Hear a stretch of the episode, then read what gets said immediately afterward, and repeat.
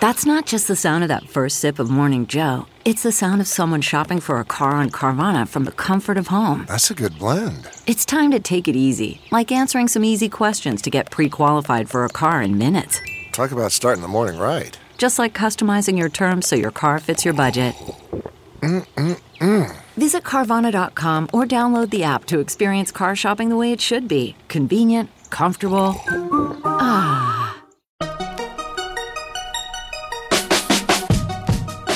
Welcome to the Techmeme Ride Home for Black Friday, November 29th, 2019. I'm Brian McCullough. Today, since it's a holiday week in the US, I'm going to do what I've done once before on holiday weeks and give you an episode from the Internet History Podcast Archives. This is a story about tech history that, if you've never heard it, will blow your mind. What if I told you there was a crazy entrepreneur who was the true founder of what would eventually become America Online? He was the guy who hired Steve Case back before AOL was AOL. What if I told you that same entrepreneur invented true networked online gaming? Not in the era of Xbox 360 or Stadia, even, but back in the days of the Atari 2600. What if I then told you that same entrepreneur invented a Napster or Pandora or Spotify like music service all the way back in 1981? Before the compact disc was even widely available? That man is William von Meister, and he is the subject of this episode. This is such a crazy story about a hard drinking, heavy smoking, women chasing entrepreneur, seemingly from the Mad Men cloth, who was, quote, a pathological entrepreneur with a reality distortion field that would give Steve Jobs a run for his money. It's a story about a dozen harebrained businesses, none of which were really successful, excepting, of course, that some of or all of them lent their DNA to the company that would become AOL, but all of which were also way ahead of their time and in many ways presaged technologies that we take for granted today. This was the 14th podcast episode I ever produced. Listening back, I sound like such a podcasting baby, but believe me, if you've not ever heard this story before, you will be amazed. Happy holidays to anyone celebrating. I'll be back with a regular episode on Monday. In a way, you could say that William von Meister came from royalty.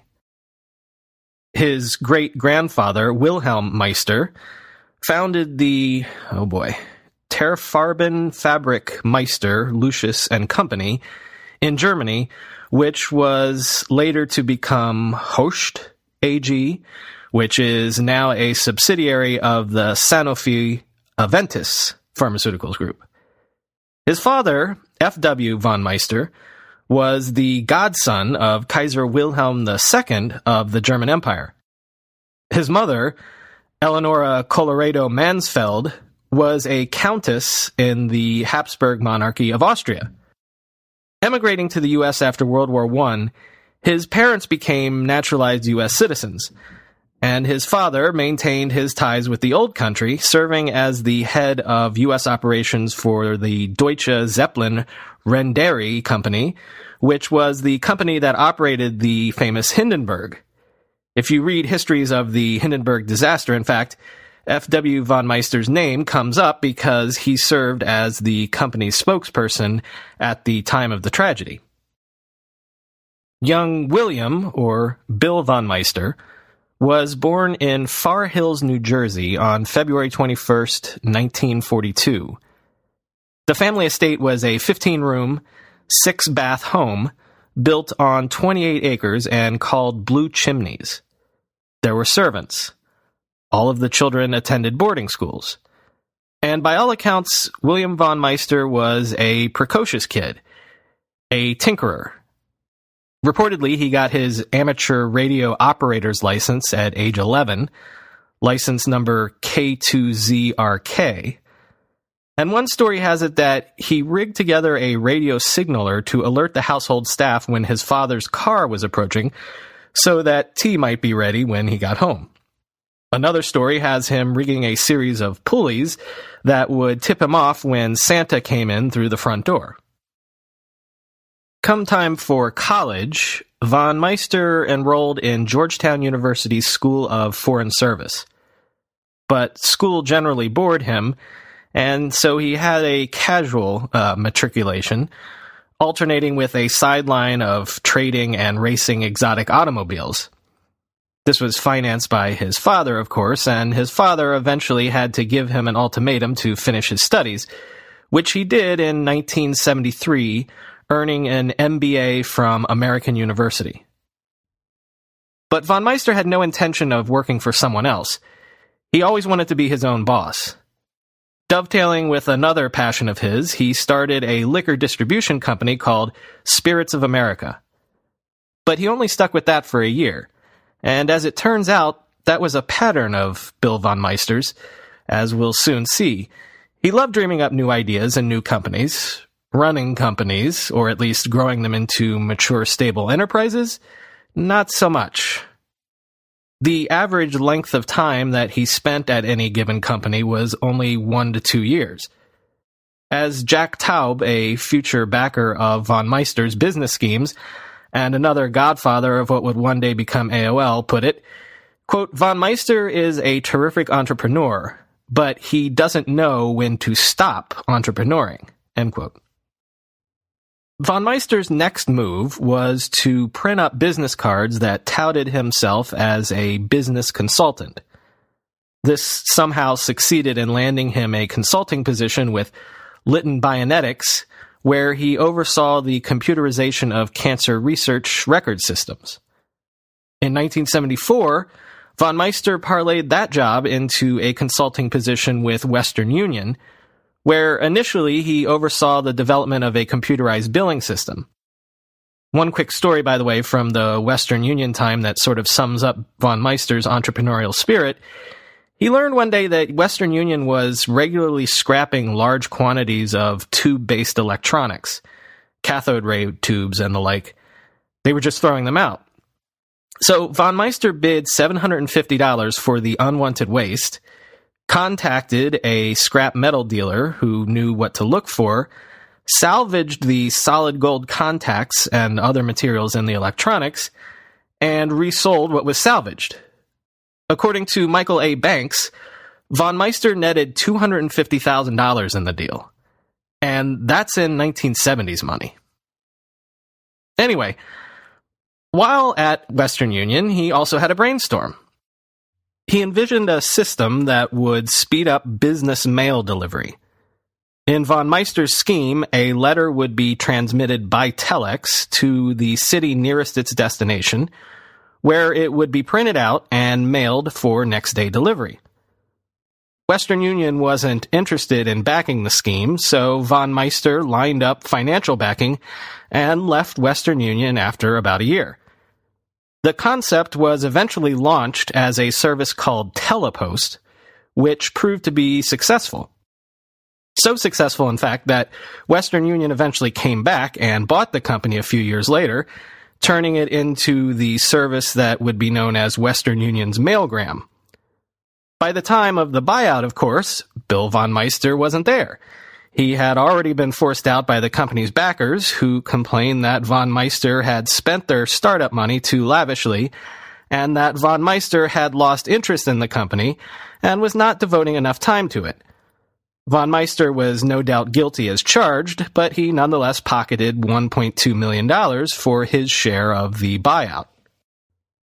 The reason that von Meister hadn't been giving Telepost enough attention was because he was busy founding another venture. This time named TDX Systems in 1975. The initials TDX didn't stand for anything, but you'll see von Meister seemed to have an affinity for three letter company names. TDX was another clever idea. Using specially designed switches a central computer system would better manage a large company's long distance calls.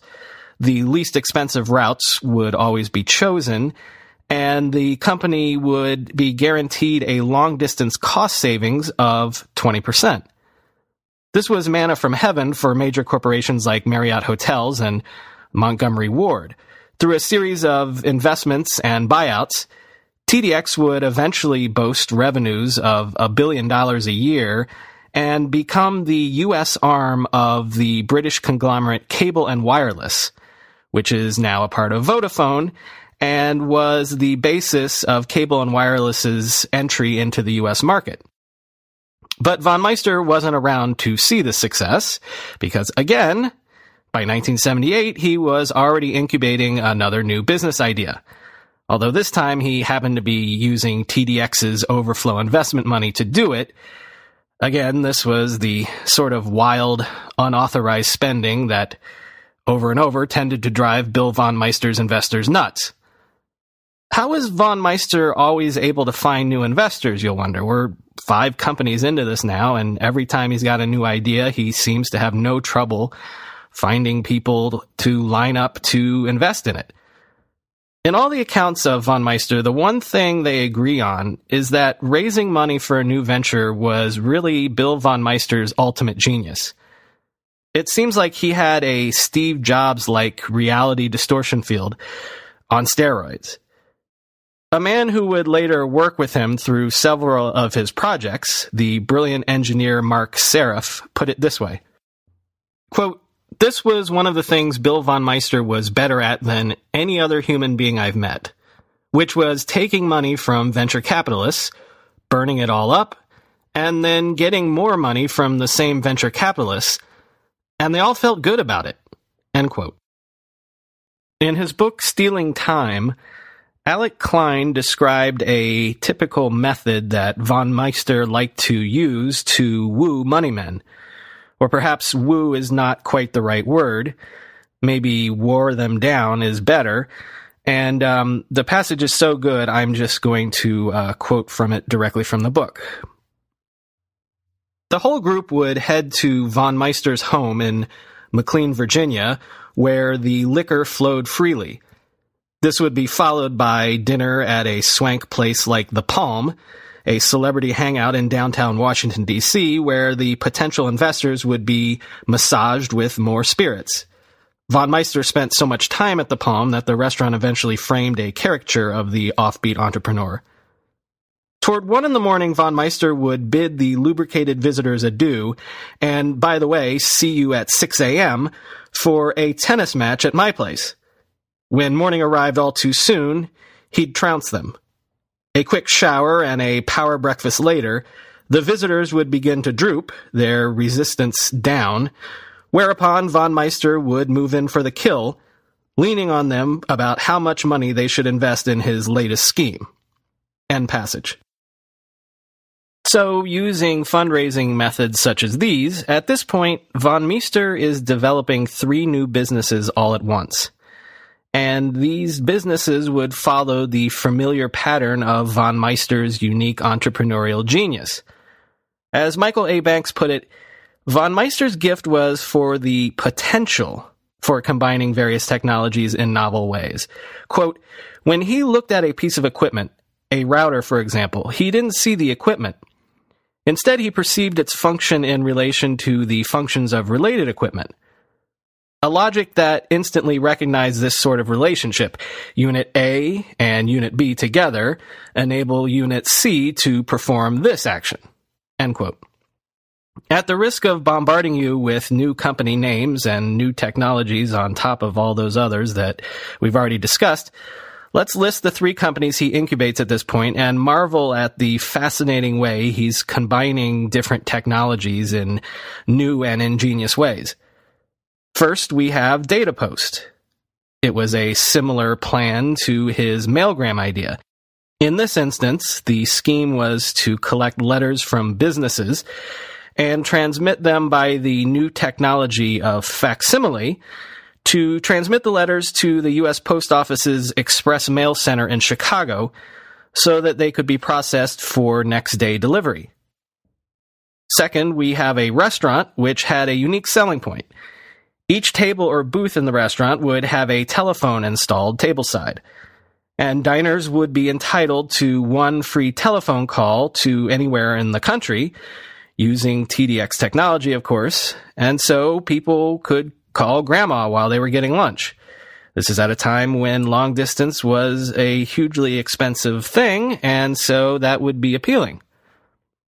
Finally, the third business is a service called Infocast which was based upon the technology of piggybacking over top of FM radio transmissions. This was how Muzak used to be delivered, the Muzak service. But von Meister wanted to deliver data, like news, weather reports, anything, creating essentially an FM radio information network. Von Meister told Businessweek at the time that simply by connecting 50 FM stations, he could create an infocast network that would be reachable by 90% of American businesses. Think of it as a rudimentary cellular data network before cellular technology. And again, big money investors came calling for this idea, pouring millions of dollars into the company, and the service was actually successfully implemented by organizations like chain grocery stores because it was a efficient way to transmit pricing change data to their thousands of outposts. Once again, of course, the restless von Meister didn't wait around to see this come to fruition. He was already on to his next idea. Again, leaving others behind to either clean up his mess or steer his great ideas into successful reality. But the idea that von Meister had next was really his big one. What we've seen in all these von Meister brainstorms up until now is sort of an entrepreneur feeling his way in the dark towards a larger vision. It's a vision of interconnected systems and computers and devices delivering interactive services between them. In short, it's online services. And in Bill von Meister's mind, this was a vision that could be made real for home consumers, not just businesses.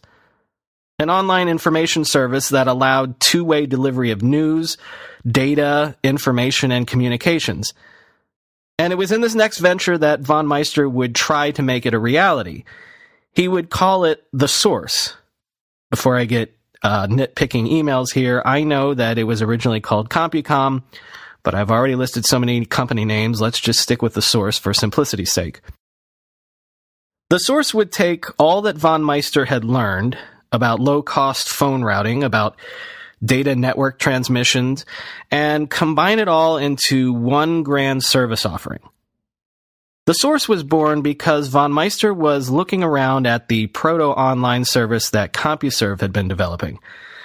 But von Meister didn't have access to large mainframe networks like CompuServe did. He was also looking at the early networking experiments that cable companies like Warner Cable, not yet Time Warner, were doing. But he didn't have access to cable systems either, and anyway, at that point, cable was only in about 20% of US homes. And at that point, most cable systems weren't capable of handling two way transmissions anyway. But there was a system that was in almost 100% of American homes, and it offered two way interactive capability. This was the phone system. Now, add to this the fact that by 1980, personal computers were beginning to enter American homes in a big way. So von Meister figured he wouldn't need to develop or sell costly terminals for his interactive information system idea. The personal computers would be the terminals. People just needed to get modems. In order to make the source a reality, von Meister decided to piggyback off of existing technologies. He would piggyback off the phone network like he had piggybacked off of FM radio. He didn't have a manufacturing background, so he figured he would piggyback off the growth of the personal computer. Industry estimates at the time were that maybe 500,000 PCs were in American homes. Von Meister figured that if he could sign up 5% of those for an online service, a total of 10,000 users, he could make money. Again, we have to sort of pause and take off our hat here and admire von Meister's hustle and originality. He decided the source needed an email component, so he went out and licensed an existing one from a company called Dialcom, which had created an email system for the U.S. House of Representatives. He decided users of the source needed a bulletin board system, so he licensed the wildly popular PARTI system, already used on mainframe computers since the early 70s. But most importantly, the source needed a data network that users could dial in and connect to. And he needed a packet switching network to do this, or PSN. There were plenty of PSNs in use by businesses at that time, but they charged as much as $15 per hour during peak usage. What consumer was going to pay $15 an hour? Von Meister needed them to charge the source less than a dollar an hour. Essentially, he was asking PSNs to reduce their normal rates by 95%. And incredibly, he got one major PSN, the GTE Telenet service, later SprintNet, to do just that, negotiating a 25 cent per hour fee. How did he get them to agree to reduce their prices by 95%? Well, again, PSNs were used largely by businesses during business hours. By agreeing that the source would only operate during the hours of 6 p.m. and 9 a.m., Telenet would be able to get some money for the overnight hours when its network was otherwise dormant. And so it was a win win. Some money coming in was better than nothing for those dormant hours, and the source would launch with users being charged a $100 sign up fee, then $2.75 per minute.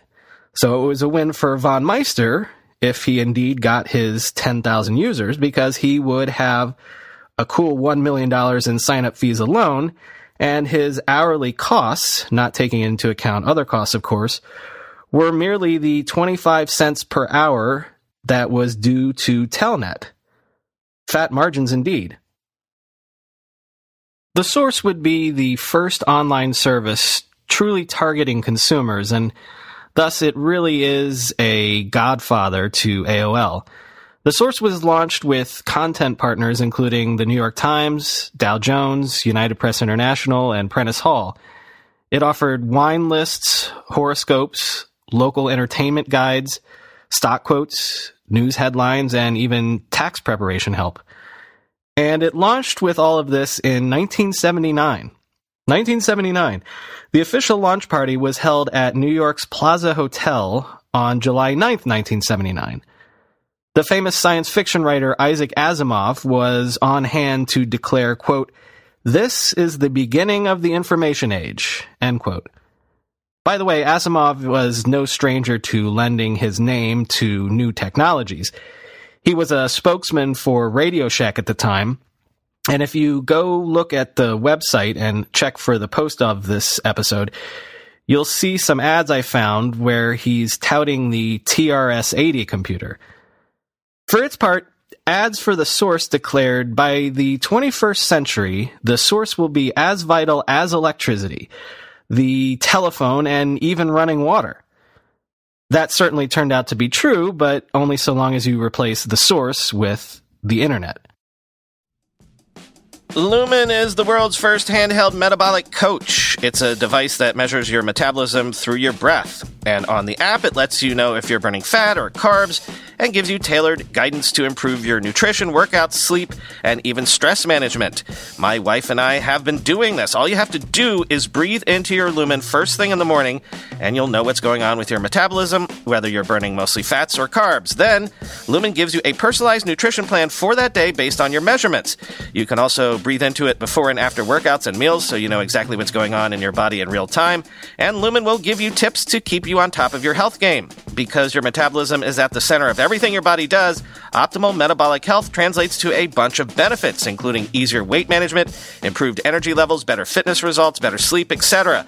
So if you want to take the next step in improving your health, go to lumen.me and use RIDE to get $100 off your Lumen. That's L U M E N dot M E and use RIDE at checkout for $100 off. Thank you, Lumen, for sponsoring this episode. Miro is a visual collaboration platform that gives your team more clarity through comprehensive functionalities that work together with your existing toolsets to make any sprint ritual whether it be a stand up estimation, sprint planning, or retrospective, more efficient, clear, and ultimately more productive. When I did the AI resume project, I wanted it done fast and dirty. I used a remote team, and so I used Miro to keep everything on track. Miro helps ensure your team has the context they need before devoting time and resources to get the work done.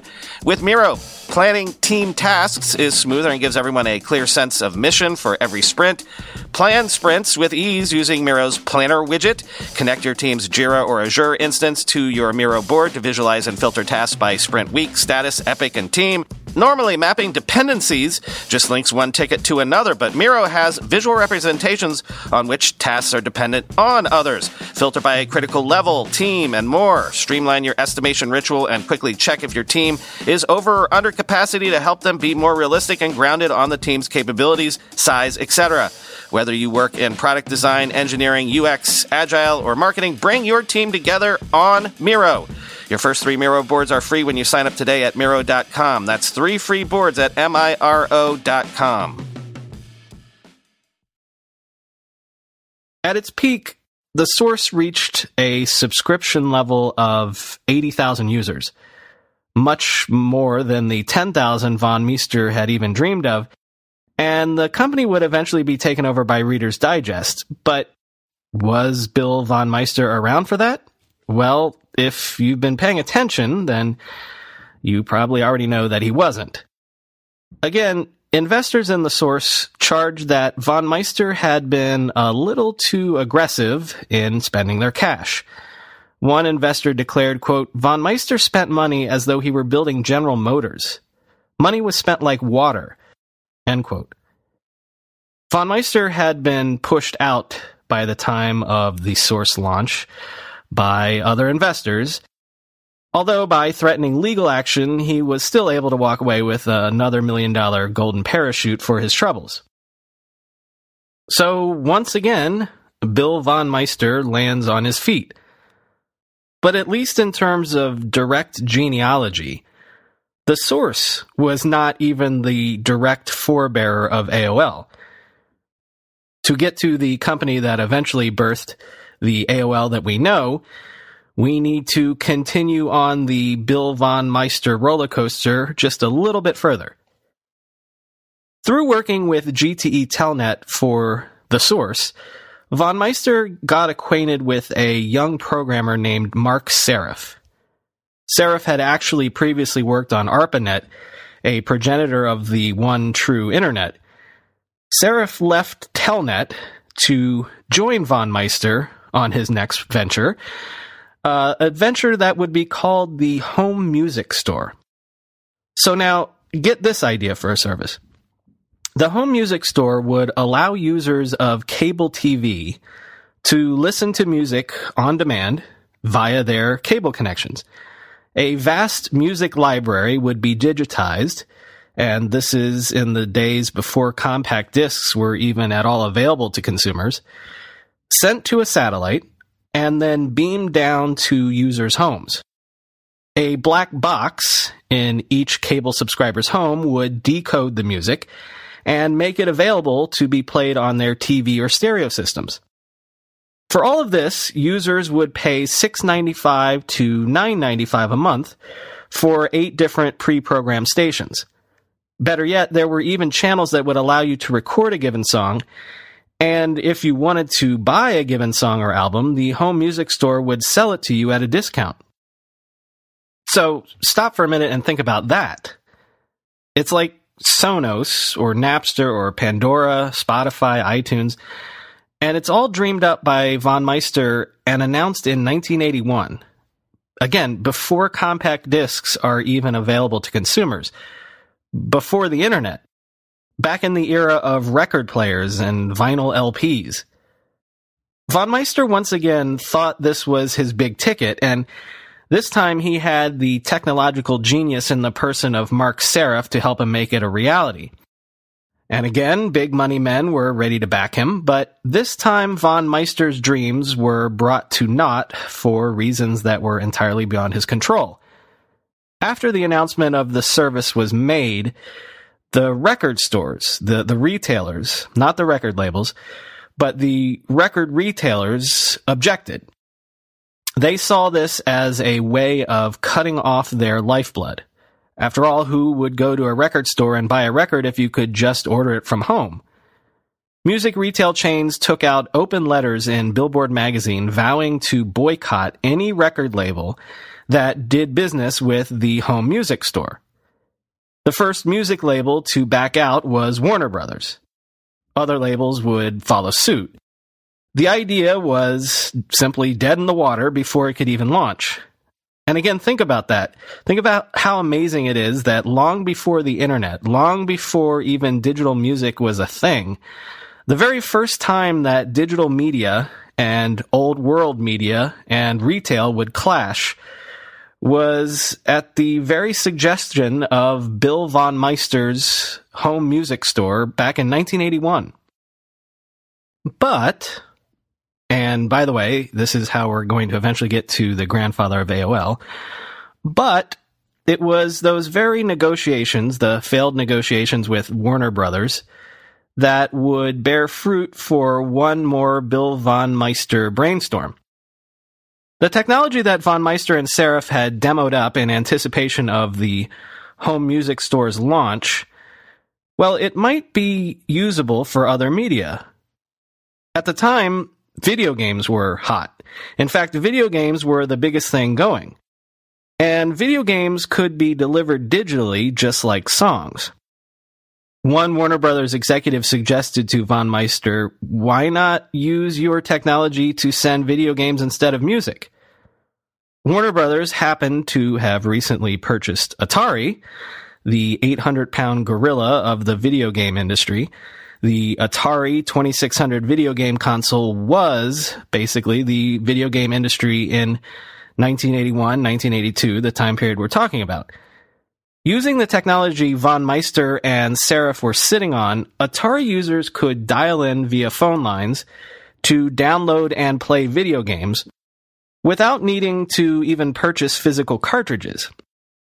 In Von Meister's mind, he would use video games as a Trojan horse that was just as useful as music as a Trojan horse in order to take another run at the grand online services idea that was still burning a hole in his brain. Once users were trained to download games, they could eventually download other things news, email, maybe even music after all. Once again, the grand showman showed a flair for raising money because, darn it, this was yet another great idea. Even though at this point Von Meister's name was a bit mud, uh, tarnished by his serial entrepreneurship and serial failure, I guess. The video game space was so red hot that even big named money men couldn't resist. Venture capital legend Frank Caufield was one of those who ponied up to fund the new company that would be called uh, Control Video Corporation, another CVC, a, a three letter named company. Caufield was later to recall, quote, I was told that every new generation of venture capitalists had to be hoodwinked by Bill von Meister. He was like that cartoon character in Who Framed Roger Rabbit. He wasn't bad, he was just drawn that way. End quote. Another VC who invested was given this bit of advice about von Meister. Quote, keep him out of the first class airport lounges and you should be okay. End quote. So, out of the ashes of the source, out of the ashes of the home music store, Control Video Corporation would produce a product called the GameLine Master Module which would attach to the Atari 2600 console and then to a telephone line, and users could download video games, pay for them by credit card, and play the games for a set number of times before they were erased when the machine was powered off. The product was unveiled to the world at the 1983 Consumer Electronics Show in Las Vegas. Ever the showman, Von Meister pulled out all the stops, renting a room in the Tropicana Hotel, hiring showgirls, and even running a raffle to win a bar of solid gold.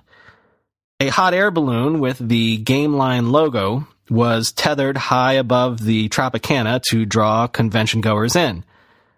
To investors, von Meister trotted out his larger vision. GameLine would only be the beginning. Eventually, there would be a sports line, a stock line, a bank line, a news line. One of the new investors sold on von Meister's vision was a young banker with the investment firm Hambrecht and Quist named Daniel Case. When Daniel took a dinner in Las Vegas with von Meister, he brought along his kid brother, Steve Case. Steve Case had actually been an avid user of the source back in the day. And Case, Steve, was so impressed with von Meister's presentation that he even joined CVC as a consultant. Thus, the man who would eventually be CEO of AOL was brought on board from the very beginning. Von Meister dubbed the brothers, one the investor and the other the new hire, as uppercase and lowercase. GameLine was the hit product of 1983's Consumer Electronics Show. And Control Video Corporation took orders for more than 100,000 GameLine units, although von Meister would tell the press that they had sold 400,000 pre orders. Nonetheless, millions of dollars began pouring in to help von Meister finance production of the devices, which were slated to ship in July of 1983. Von Meister was so confident that this time he had hit it out of the park that he decided to launch the product nationally instead of, as was tradition, conducting focus groups or doing a slow test rollout in select cities. Von Meister was quoted in the Washington Post in May of 1983 saying, quote, Everybody tells me it's a can't miss proposition, end quote. And so again, he began spending big on his newest brainchild. By the time GameLine was ready to launch, Control Video had burned through most of its investment money. By some estimates, $9 million, and by other estimates, 20 million.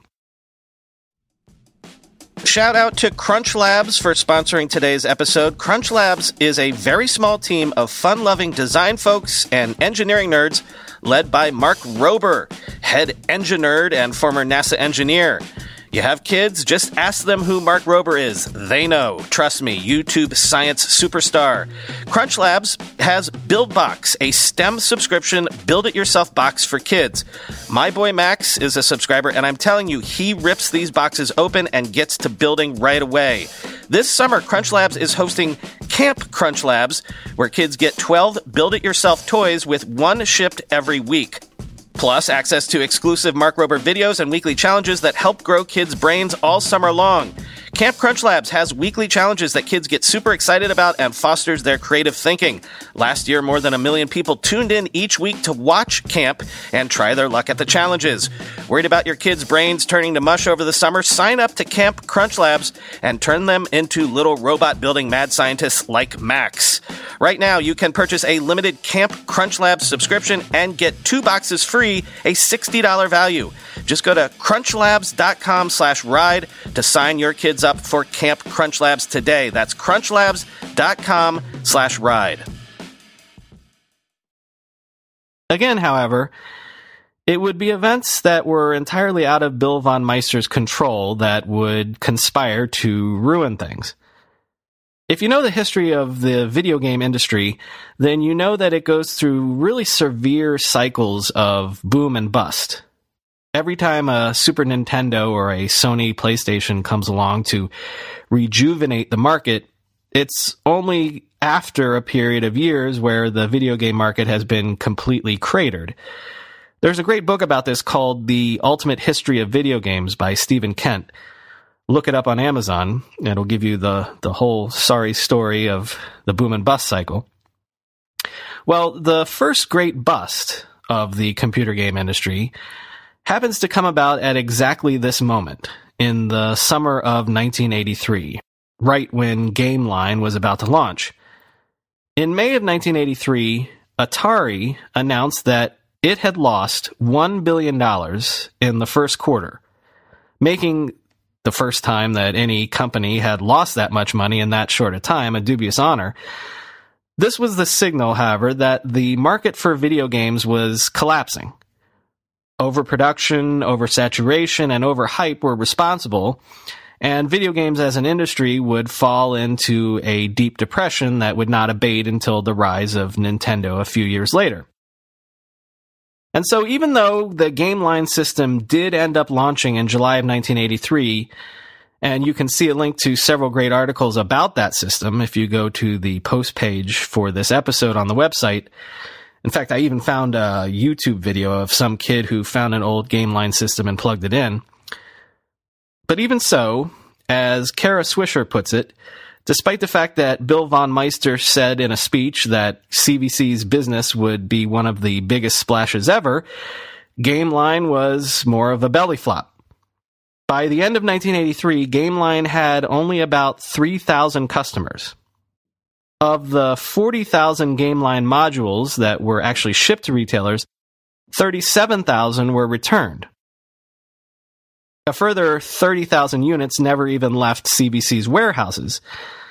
As the investor Frank Caufield put it, quote, You'd think they'd have shoplifted more. We could have sold more off the back of a truck on Route 1. End quote.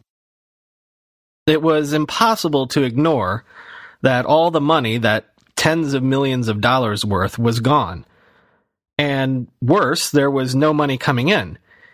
GameLine's entire direct production proceeds at that point totaled $25,000.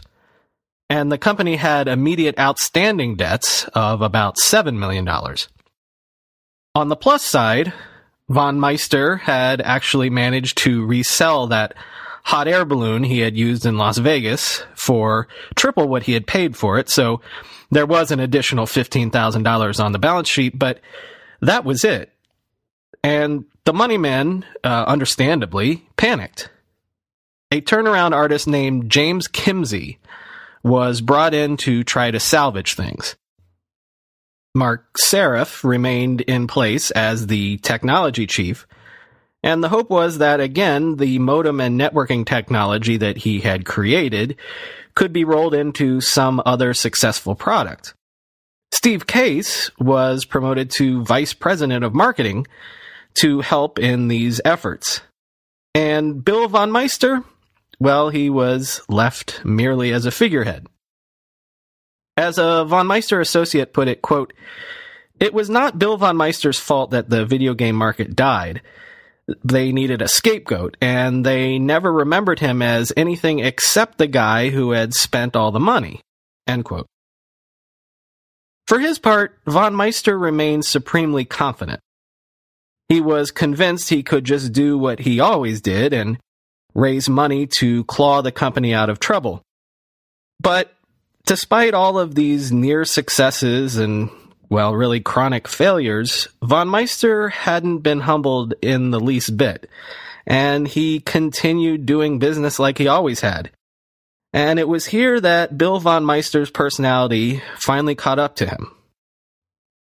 Alec Klein's book is really the best description of what happened next, so I'm just going to quote at length uh, from Stealing Time.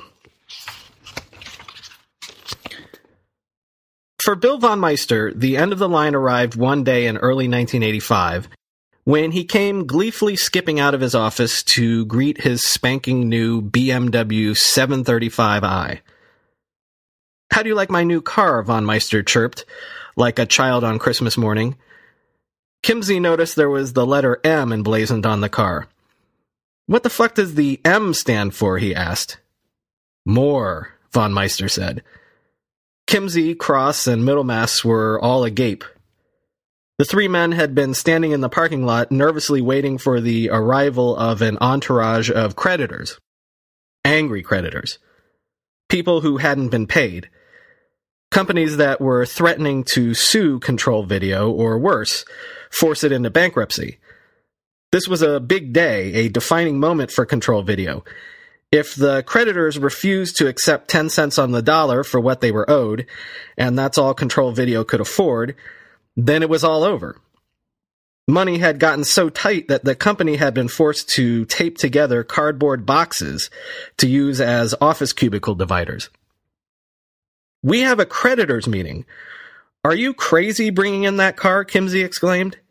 See that tree? They'll hang you from it and burn your furniture in the parking lot. Von Meister looked around, wounded, his eyes wide like saucers. What are you getting all upset about? he asked. Don't these people understand I have a personal life? Cross urged him to get in his new car, go home, and go look after that personal life. Von Meister finally seemed to get the point. Off he drove down the road and, for all intents and purposes, out of their lives forever. End passage. So here, finally, is how we get to America Online. Control Video Corporation would be saved, and it would be renamed Quantum Computer Services on May 24th, 1985. As we detailed in the episode on AOL's birth, the core team of Jim Kimsey, Marc Seriff, and Steve Case would remake the company into the producer of online services for computer manufacturers.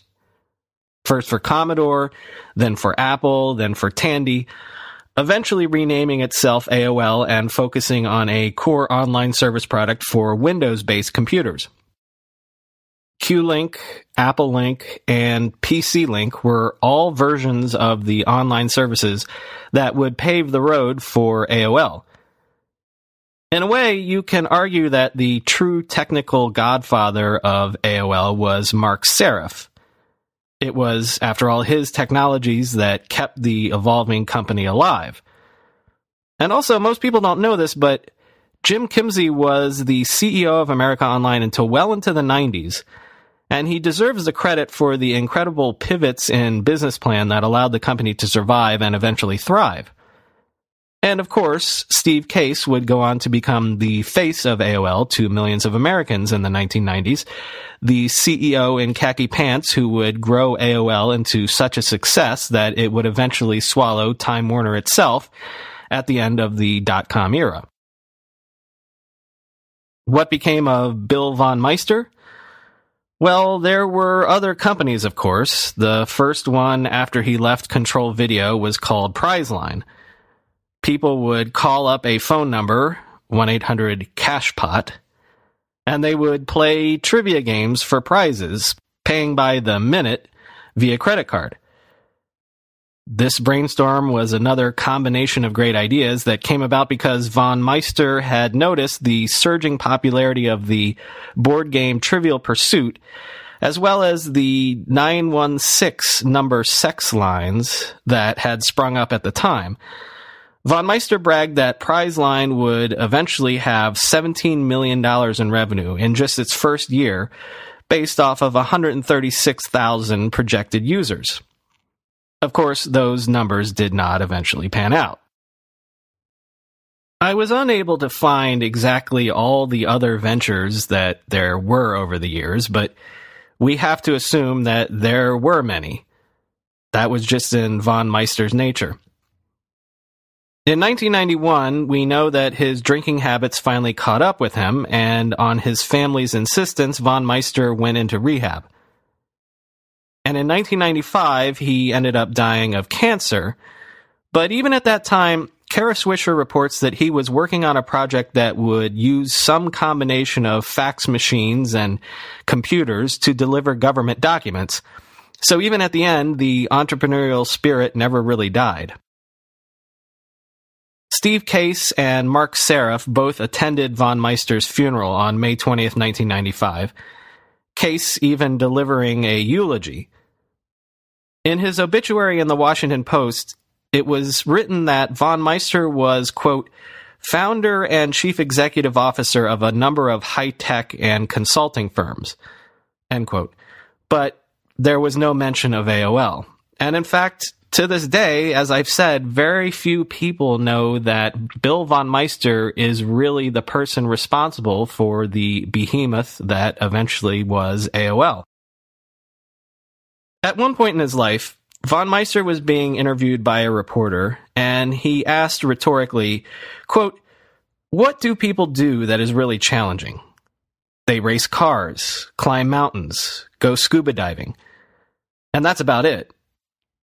Most really do live the lives of quiet desperation.